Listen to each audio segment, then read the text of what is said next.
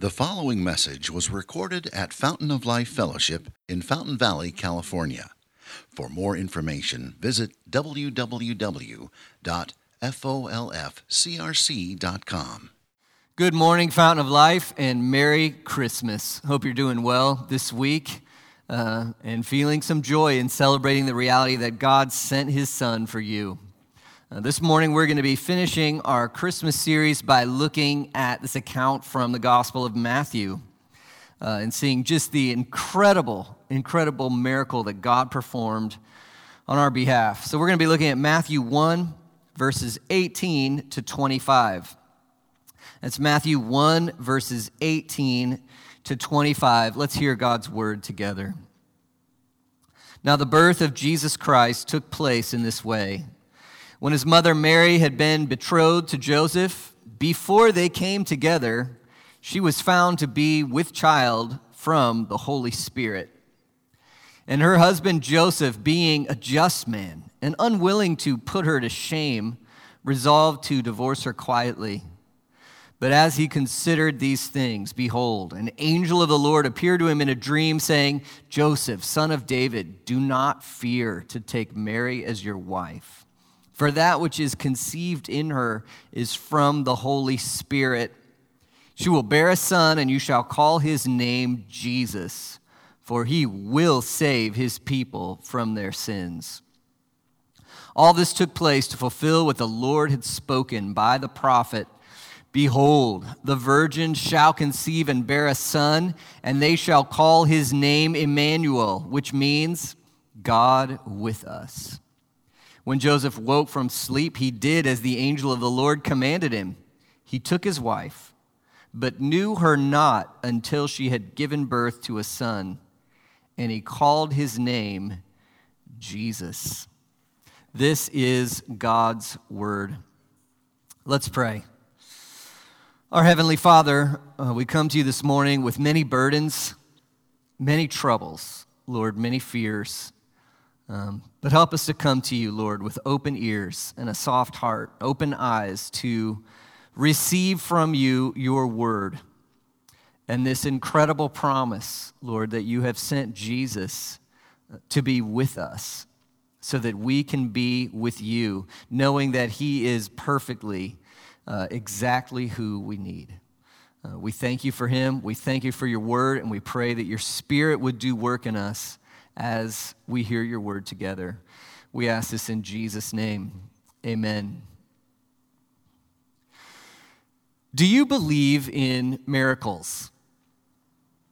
We're finishing up our Christmas series today, and we're looking at Matthew's account of what Christmas are, or excuse me, what Christians are celebrating at Christmas. And here we hear of the most incredible miracle there ever could be we are hearing that the eternal Son of God, the one who upholds the very universe, the one through whom the universe was made, him, that person, we believe that he has taken on human flesh through a virgin birth. And truly, as you consider this claim, this is the miracle of all miracles. So I want to do three things with you this morning as we ponder this passage. One, let's just see the miracle for what it is. Two, we want to understand the message of the miracle. Miracles always mean something, so we want to understand the message. Three, we want to celebrate the echo of this miracle in our own community. And one way we're going to do that today is to celebrate a baptism. But first, let's see the miracle. You know, I asked you as we began, do you believe in miracles? And sometimes we hear some things that are hard to believe. We certainly don't want to be gullible people every time we hear a, a fancy story buying in. So we're cynical, and in many ways we should be. But I also think that everyone believes in miracles at some point you know, maybe you have an, an atheist friend. Um, and you know that that view of the world seems to believe that random material causes brought something from nothing, that life came from non life, that complexity came from simplicity, that there's personhood from mere matter, that there's infinite positive mutations occurring without any design, that there's justice and meaning from randomness. Well, that all takes a lot of faith. Those would be incredible miracles without a miracle worker. You know, most people believe in a God of some sort, that that God created the universe and I, if, for, for those who believe that, we would have to admit that whoever created existence is mind blowingly wise and powerful and able to do a miracle if he wished. So I guess my point is this the issue isn't really whether or not the amazing or the miraculous is possible. The issue is whether or not the miracles we believe in are true. In fact, the deeper issue is whether or not we know the truth that the true miracles teach. But even as I say that, the virgin birth is so incredible that many see it as being just too impossible to believe.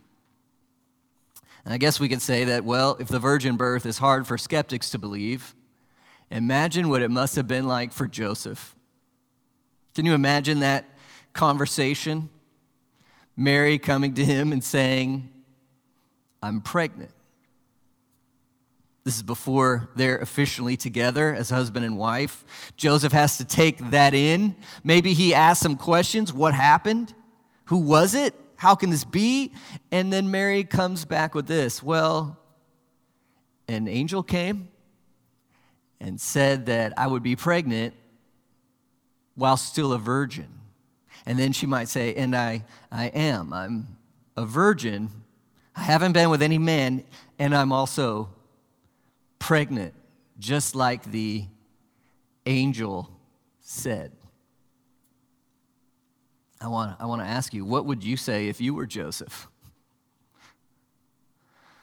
To put it mildly, that would have been hard to believe.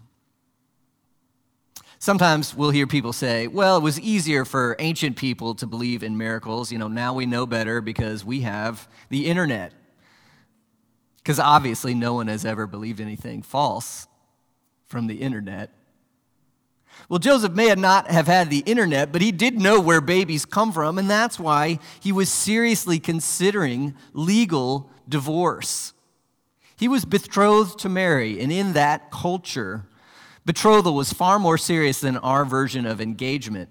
Um, it was a legal agreement. There were promises with witnesses, and it was considered as good as being married. So there was this time of betrothal in that culture where the husband would prepare the home, but celibacy was expected. And usually it was a, a time period of about a year. Then the community would come and celebrate this wedding, and the couple would then and only then live together as one. So during this time of betrothal, Joseph is considering divorce. Why? Because he just can't believe in this idea of a virgin birth.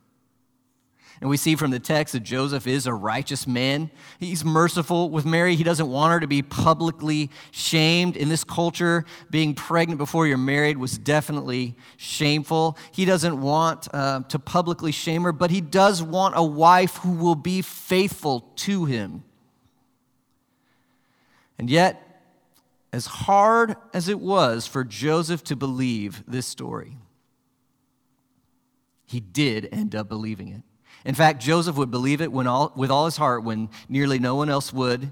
And he would believe it to the point where he would embrace Mary as his wife and Jesus as his adopted son.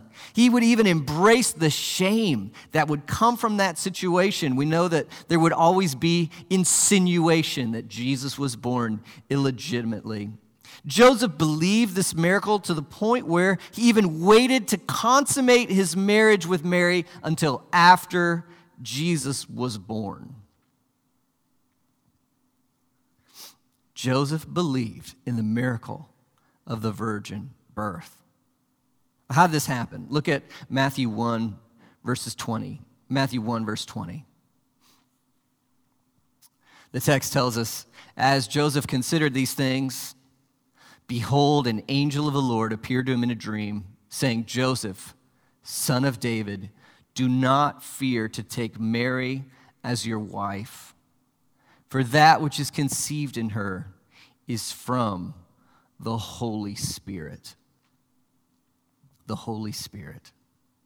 I really love this language here, this, this uh, phrase do not fear to take Mary as your wife. Think of what Joseph would have been afraid of at this point. He would have been afraid maybe that Mary's unfaithful, or afraid that Mary uh, is a horrible liar, or afraid that she's crazy, uh, afraid of what his entire society would think of him, um, afraid of so many things. And the angel comes and says, Do not fear to take Mary as your wife. We know that this is the same angel who visited uh, Mary. You can read about that in the Gospel of Luke. And it would, it would have to be a visit from an angel to convince you of this, wouldn't it? It would have to be something Joseph could not argue with, something that convinced Joseph to the bottom of his heart. And this is exactly what he needs. Joseph, do not fear to take Mary as your wife. And then the angel also gives Joseph two things to hang on to here. Number one, he calls Joseph the son of David. There's a humongous hint in here of what's going on. The angel seems to be saying this isn't just chaotic happenstance. All of Israel was waiting for the ultimate son of David to come. This is how God is going to keep all his promises to his people and save his people. All the promises of the prophets add up to this moment. And so the angel seems to be saying, Hey, Joseph, this, this is that moment right here. This the, the ultimate son of David, the king, is coming. Moreover, another thing to, for Joseph to rely on that which is conceived in Mary is from the Holy Spirit.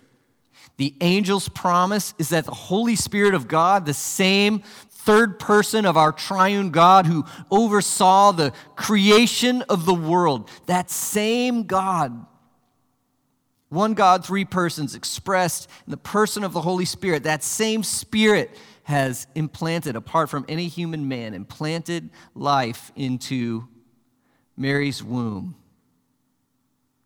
so that this child will be unique, something different, exactly who we need. Believe this, the angel says, because it's God's work, it's God keeping his promises. And that was enough for Joseph. He believed and he based his life on it, he lived it. And that has been enough for Christians throughout the centuries. This relying on this incredible miracle that God has sent Jesus Christ, his eternal Son, to take on human flesh through Mary and her virgin birth. This claim is in the Apostles' Creed, this ancient, this ancient document defining basics that Christians believe. Look what it says about Jesus. He was conceived by the Holy Spirit and born of the Virgin Mary. A later creed, the Nicene Creed, develops it even further and says this Through him, that's Jesus, all things were made and for us and for our salvation, he came down from heaven and became incarnate by the Holy Spirit and the Virgin Mary and was made human. This is the ultimate miracle. God has sent his eternal Son to take on human flesh through a virgin birth. You know, the Bible doesn't claim miracles to be normal, they're, they're not to be expected in everyday life. But God does do them, especially as recorded in His Word, to wake people up, to tell us something, to convince us of something about Him and what He's doing. Miracles in the Bible always have a message. And so we need to understand what this miracle means. We need to see, I want to see with you three things now that this miracle means in the, in the message of the miracle. We'll start with here with Matthew 1 22. Look what Matthew says.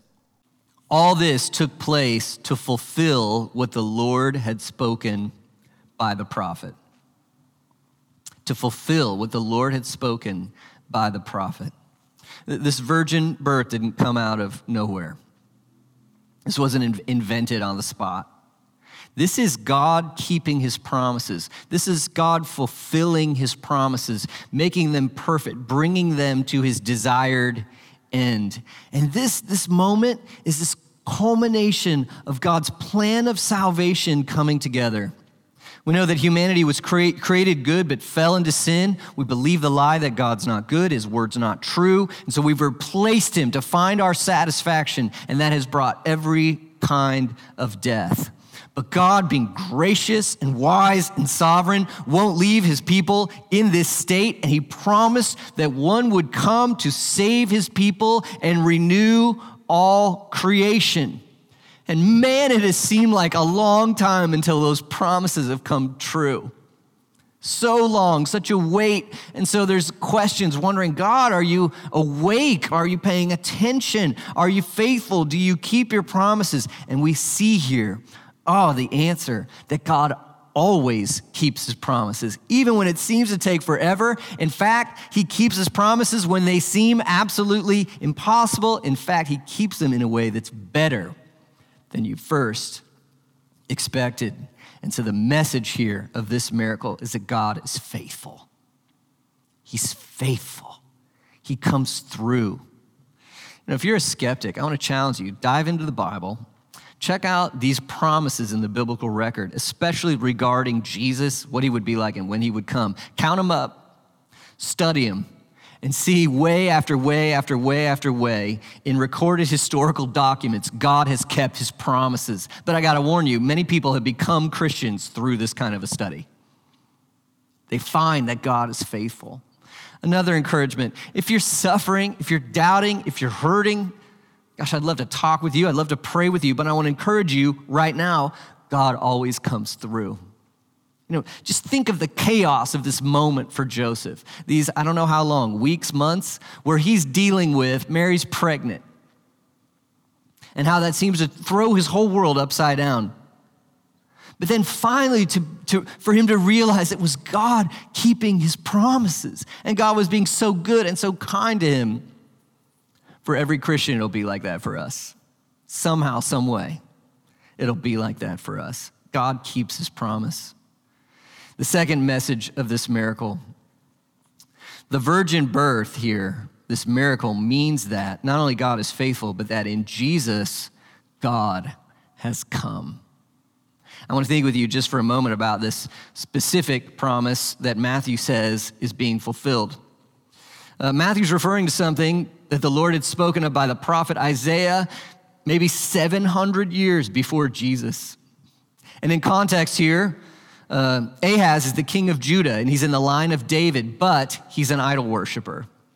He hates the God of the Bible, rejects him, rebels against him.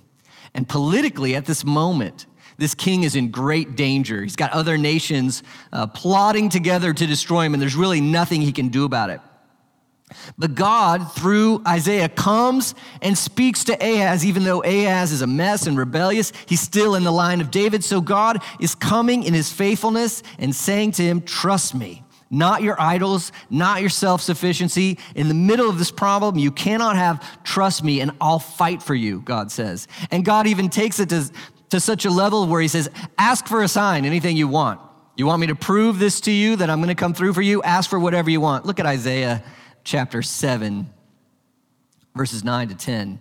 This is what the prophet says to Ahaz If you're not firm in your faith, you will not be firm at all. So he's saying here, Ahaz, don't hope in your political strength, don't hope in your, idol, in your idols, hope in the God of Israel. That's your strength.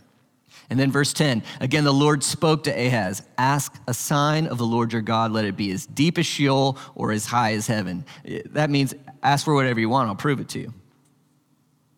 Amazingly, in this context, Ahaz refuses to even ask for a sign that would lead him to faith. He refuses to look for, to God for salvation. And this rebellious lack of trust in God will, of course, lead to his destruction. Judah will later be destroyed. The Davidic line will later be devastated. But even so, even in the midst of this dark time and this rebellion of this uh, king of Judah, God will not give up on his plan to save the world through his promised king. And so God says, Well, I'm going to give you a sign anyway. It'll be a sign for the whole world. If you won't believe, others will. Here's the sign. Isaiah mentions it in Isaiah 7:13. He said, "Hear then, O house of David, is it too little for you to weary men that you weary my God also?" Verse 14, "Therefore the Lord himself will give you a sign." And what's the sign? Behold, the virgin shall conceive and bear a son, and you shall call his name Emmanuel. The ultimate sign that God is for his people, that God rescues his people, that he keeps his promises. We're told of a virgin conceiving and bearing a son. And what a son! His name is Emmanuel. That means God with us. So ultimately, we see this sign this will be no normal birth, and it'll be no normal child. Isaiah speaks further of this child named Emmanuel in Isaiah chapter 9, verse 6. Look, this is the kind of person we are to expect. Isaiah writes, for, unto, for to us a child is born, to us a son is given, and the government shall be on his shoulder, and his name shall be called Wonderful Counselor. He meets every need of our hearts. Mighty God, he's divine. Everlasting Father, He's the greatest, kindest, strongest ruler. Prince of Peace, He brings us peace. Verse 7 Of the increase of his government and of peace, there will be no end. On the throne of, his, of David, see, and over his kingdom, to establish it and to uphold it with justice and with righteousness from this time forth and forevermore. The zeal of the Lord of hosts will do this. So now, do you see what Matthew sees? This child born to Mary, he's called Emmanuel. His name means God with us, and it's not just a symbol. In actual point of fact, this little baby born to the Virgin Mary is God with us. So we're staggered by this reality that God has written himself into his own story. He has entered his own creation as part of the creation in order to reclaim his creation. You know, this explains, doesn't it, the uniqueness of Christianity. Um, we say, because the Bible says it, Jesus is the only way to the Father. He's the only way to salvation. There's one mediator between God and man, Jesus Christ. And so many times people say, well, gosh, that sounds, that sounds cocky. Why, why do you have to say Jesus is the only way? And, and here's a major reason. We know that Jesus is not just another good teacher showing us the way. He's not just another good teacher saying, hey, go do these things, you can do it, you can make it. No, he is the way, the only way, because he is God. He's God. God in the flesh. You know, if that's hard to believe, let me just remind you that Jesus predicted his death and his resurrection on the third day many, many times. Then he accomplished it, and it was seen by hundreds of witnesses. And I just, I, I want to ask, what would it take to convince you that he's the Son of God? How about predicting and accomplishing death on a cross and resurrection? He did it. That shows us the virgin birth is God keeping his promise, and the virgin birth means that in Jesus, God has come. We have to deal with this. We have to wear this. If Jesus is just a good, if Jesus is just another good teacher, then he gives you some advice. You can take it or leave it. But if he's God in the flesh, the eternal Son of God, then his words and his deeds are not just something to have a glance at over here. They mean everything. They mean everything because God in Jesus has come. The third thing to see is that the virgin birth shows us that God, through Jesus, will save us from our sins. Look at Matthew chapter 1, verse 21. The message from the angel was Mary will bear a son, and you shall call his name Jesus, for he will save his people from their sins. I love the, the uh, solidity of that comment. He will save his people from their sins. Jesus, God in the flesh, came to save his people.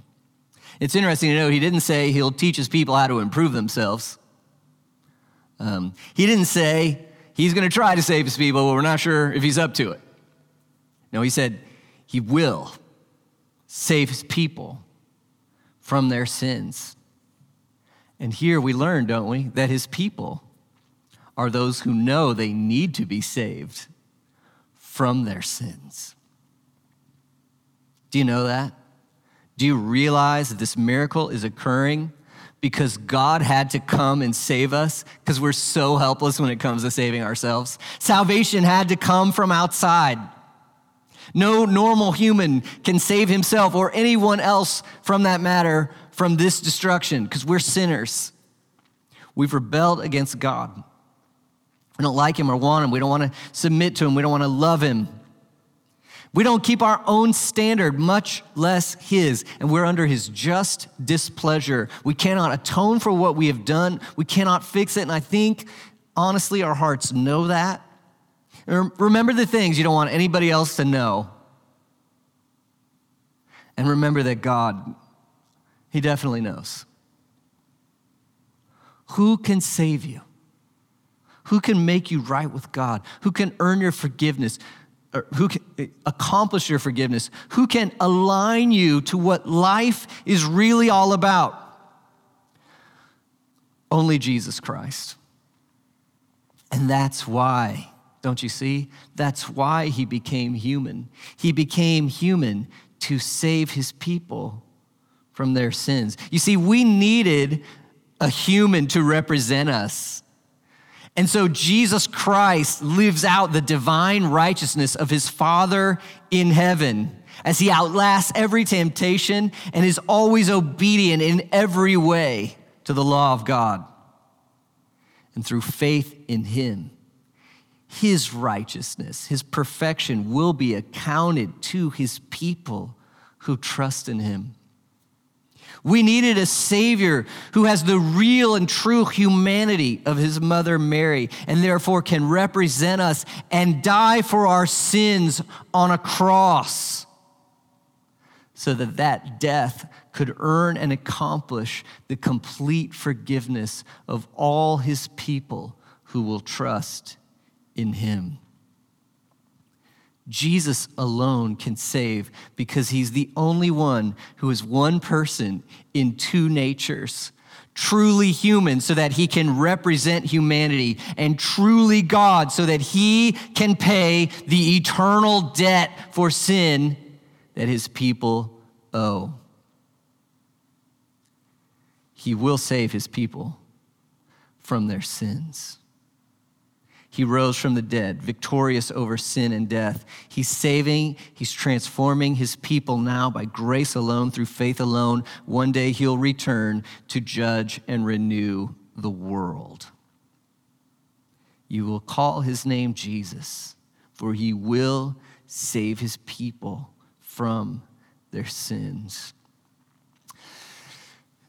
I just wonder if maybe somebody's asking, how do, how do I get that? How do I get it to where Jesus and who he is saves me?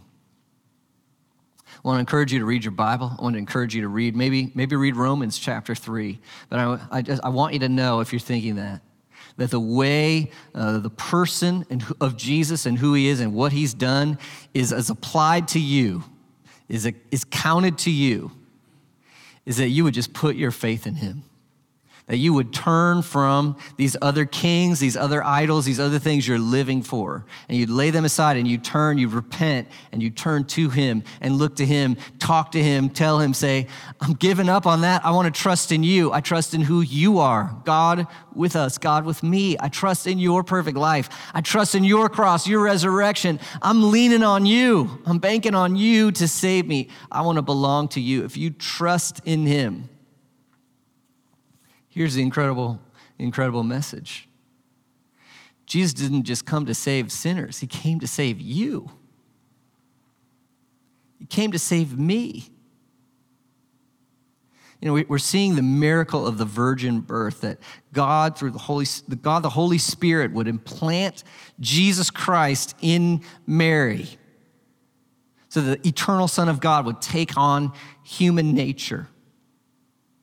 And then we're seeing what it means. God keeps his promises, that Jesus is God in the flesh, that Jesus saves his people from their sins. Now I want to celebrate the, the echo of that miracle. Just remember his name, Matthew 1 23. They shall call his name Emmanuel, which means God with us. Are you a little amazed that God wants to be with you? that he reconciles us to himself, that through the cross of Christ, his, no, his attitude towards us is no longer wrath, but love. And that through the work of the Holy Spirit in our hearts, as we trust Him, our attitude towards Him is no longer hostility, but submission, surrender, satisfaction in Him. And consider the lengths then that God has gone to so that we can be with Him and He with us to bring him to, to bring us to himself it's the sending of his son who was born from a virgin. It's just overwhelming. It's outstanding. And this is his motive that we would be with him that he would be with us. You know isn't that in a way what baptism signifies? Baptism is this sacrament that jesus christ gave to the church to signify what has happened in our hearts through Jesus and what he's done. But the reality here is that through faith in Jesus Christ, God unifies us to his very son. We're so intimately connected with Jesus Christ to the point that his death was our death. Jesus died on the cross for your sins, and as you trust in him, that death was your death to your old life of sin and death and rebellion. The water signifies that dying with Christ. Moreover, as Jesus rose from the dead, we are united to him in his resurrection. That shows us that we're going to have a new mind and a new heart to love God and his ways and to grow in being like Christ in our character and in how we live. It's transformation to new life, and really, it's the eternal life happening now. That just as we're raised to a transformed life, one day, just as Jesus rose physically and bodily, we will too when Jesus comes back because we are so intimately with Him. So the drying off signifies that new resurrection life. Baptism signifies the miracle of God with us because God changes hearts. Hearts that didn't care for Him at all become hearts that love Him. Hearts that were prideful and self autonomous become hearts that are surrendered and trusting. And so we see, friends, that every single Christian is a miracle. It's an echo of the same kind of miracle as the virgin birth where God came to be with us. As the, it's an echo of the resurrection of Jesus Christ, that God would come and act in order to keep his promises to save his people. Celebrate that today. We're going to celebrate that in baptism this morning. And if you are a Christian and you have been baptized, celebrate that today. It's the echo of the miracle that God came to save you. So we're wrapping it up this morning. This Christmas, we've been celebrating that theme from Revelation how Jesus is both a lion and the lamb. Lion, truly, how do you see him as a lion today? Truly creator God. God the second person of the Trinity. And how do you see him as a lamb? Becoming truly human. born of a virgin, born to die, so that he might save his people, that we might be together with him. That is something to celebrate this Christmas. Celebrate the miracle that God has gone to these lengths so that he can be with us, that we can be with him through Jesus Christ. Let's pray. Father, we thank you for this incredible love that you would give your son. And Lord Jesus, we worship you for coming and becoming flesh, becoming weak, becoming killable, hateable. And you did it to save us from our sins. We thank you, Holy Spirit, for how you implanted the eternal Son into the Virgin Mary so that we could have a representative who would save us. And we thank you, Holy Spirit, for changing our hearts so that we would look to Christ and trust in him. Thank you for this miracle of our salvation. We pray it would continue to echo in our lives, in and through us, and that it would be our joy and our peace this Christmas season. We pray this in Jesus' name. Amen. Merry Christmas, church. Hope you have a great week. God bless you. Thank you for listening, and we invite you to visit us Sunday mornings here at Fountain of Life Fellowship. For more information, visit www.folfcrc.com.